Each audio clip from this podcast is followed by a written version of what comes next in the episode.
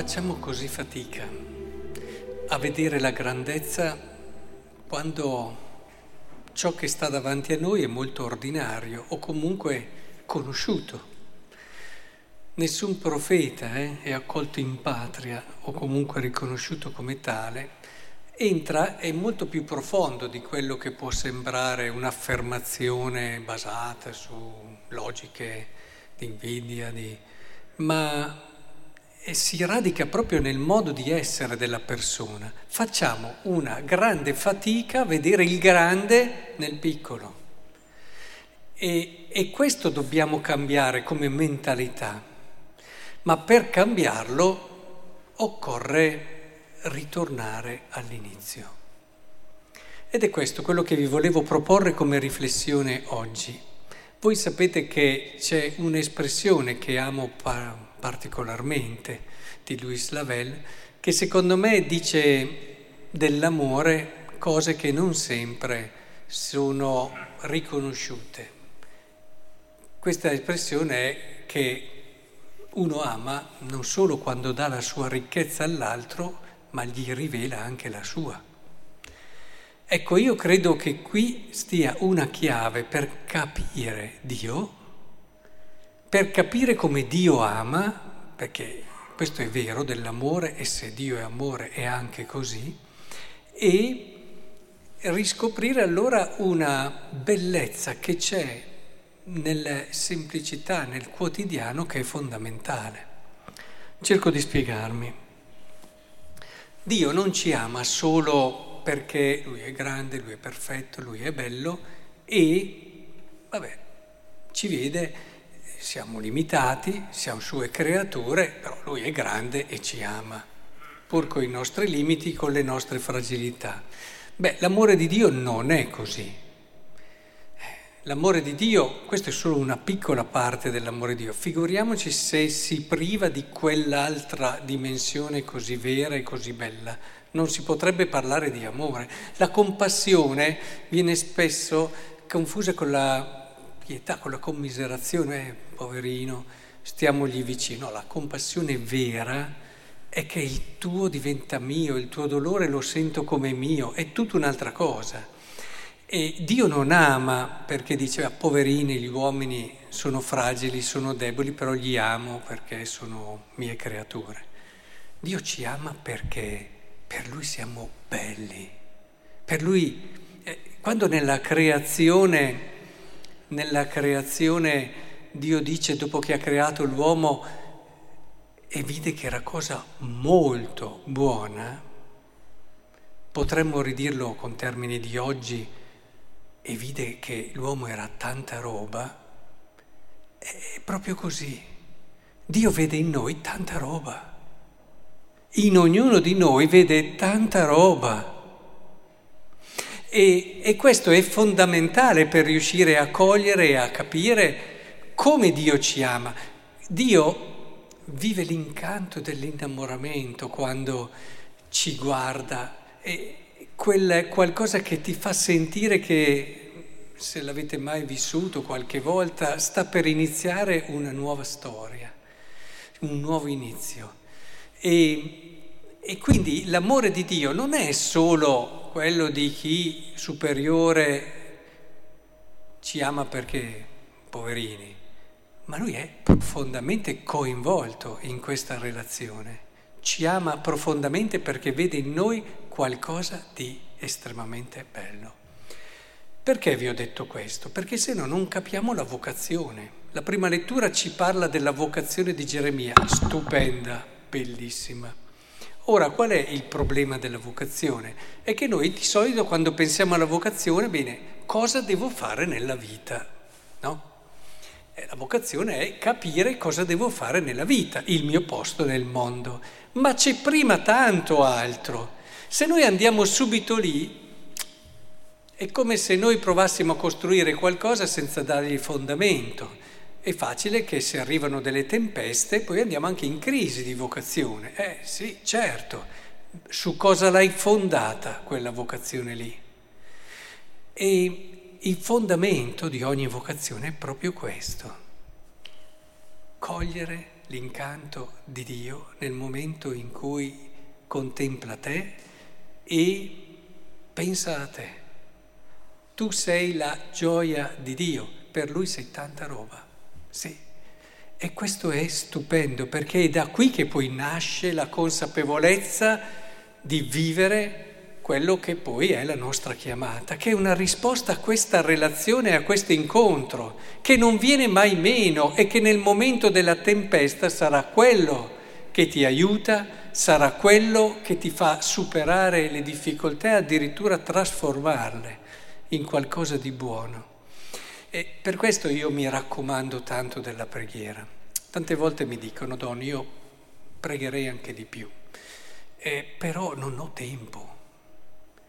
E io dico, fa come credi. Oh, tu sei libero di fare, ma sai che cosa perdi però? Sei consapevole di che cosa perdi. Tu perdi quel momento dove Dio ti può dire cosa sei per Lui. Non solo dove Dio ti perdona, dove tu lo devi adorare, dove lo devi lodare, eccetera, ma dove Lui ti dice che per Lui sei quanto di più grande c'è. Con noi Dio per certi versi perde la libertà, cioè nel senso è schiavo, schiavo di questo amore, pur nella libertà. Eh, riesce a mettere insieme l'amore due cose che in sé possono sembrare opposte. È l'ossimoro che l'amore riesce a realizzare questo. Quando ami sei schiavo di chi ami per certi aspetti, non puoi farne a meno di volergli bene, anche al di là dei suoi limiti e delle sue piccolezze, dall'altra parte però rimani libero. Come avvenga, solo chi ama lo sa. Però questo avviene e Dio lo vive con noi senza perdere la libertà, è perso per ognuno di noi. Se tu vuoi perdere quello sguardo lì, allora non pregare. Se tu non vuoi entrare in quel mistero lì dove tu sei tanta roba per il tuo Dio, non pregare ma se lo perdi, come farai a vivere bene la tua vocazione e soprattutto la carità di cui ci parla San Paolo? Carità non è voler bene agli altri, non è quello slancio filantropico o quell'uscire da se stessi psicologico che la carità è una virtù teologale, il suo fondamento è nella tua relazione con Dio che poi ha chiaramente tantissime altre eh, espressioni che nascono di lì, ma dimmi tu come fai a vivere. La carità è, è attenzione, abbiamo sentito, e tutto il resto viene meno eh, senza la carità. Miracoli, profezie, doni speciali, particolari, tutto parte di qui. Senza questo è come una casa che hai costruito e crolla circa quello che dicevamo sulla vocazione, dice San Paolo. E, e questa carità, dimmi tu come fai a viverla, magnanima. È larga, è grande, è generosa e abbondante, non sta a misurare. È benevola, cerca sempre di parlare bene, di vedere il bene degli altri e cercare il loro bene. E la carità non è invidiosa, ma come fai a vivere queste cose se non hai dentro al tuo cuore impresso l'incanto di Dio nei tuoi confronti. Ma come fai se non hai il cuore pieno di questo Dio che vede in te tutto quello che vede? Non ce la puoi fare, non ce la puoi fare. Eh, salterà fuori questo, quello, poi continua la carità, non si vanta. Eh, quando sei già pieno di questo, non hai bisogno di raccontare alla gente quello che hai fatto, quello che... Questo qui è tipico di chi ancora non ha trovato se stesso e racconta e dice ho fatto qui, ho fatto là, ha bisogno delle conferme degli altri, ha bisogno di essere migliore degli altri, infatti parla poi dopo dell'orgoglio, eh, ma perché non hai ancora trovato questo? Sì, dimmi pure che non preghi perché non hai tempo, ma ricordati che perdi tanto. A volte mi viene da pensare a quelli che vanno dal... è come un medico, a volte mi sento un po' come un medico che mi viene uno e mi dice ho avuto questo infarto, mi hanno consigliato di fare una passeggiata tutti i giorni di mezz'ora, di un'ora e non ho tempo di farla. Ah, niente, affari tuoi, la vita è tua. A volte mi sento così, quando mi vengono a dire non ho tempo di pregare, ma ti rendi conto di che cosa perdi? No, se dici così no, se dici così no. Se no il tempo ci sarebbe. E dice che non si gonfia di orgoglio, la carità, che è solo di chi è già pieno di altro questo. Non manca di rispetto perché se tu impari a vedere come Dio ti vede e lo sperimenti, dopo impari a vedere anche gli altri così e partecipi della meraviglia di Dio nel vedere l'altro e non hai tutte quelle idee strane del mondo che se, se sei secondo certi schemi sei una bella persona, sei una persona utile, sei l'incanto di Dio diventa il nostro criterio e non eh, cerca il proprio interesse, sei libero, no?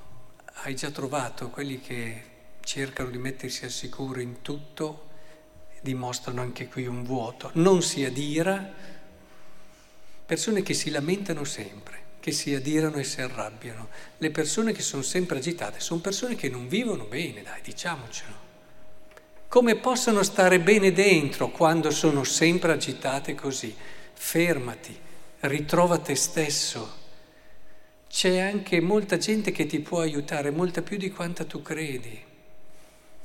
E allora sì che dopo vedi che quando hai qualcosa dentro di te che è veramente significativo, quando tu vedi te stesso in un certo modo, scivolano via tante cose in più, nel modo giusto, non quello scivolare di chi è indifferente.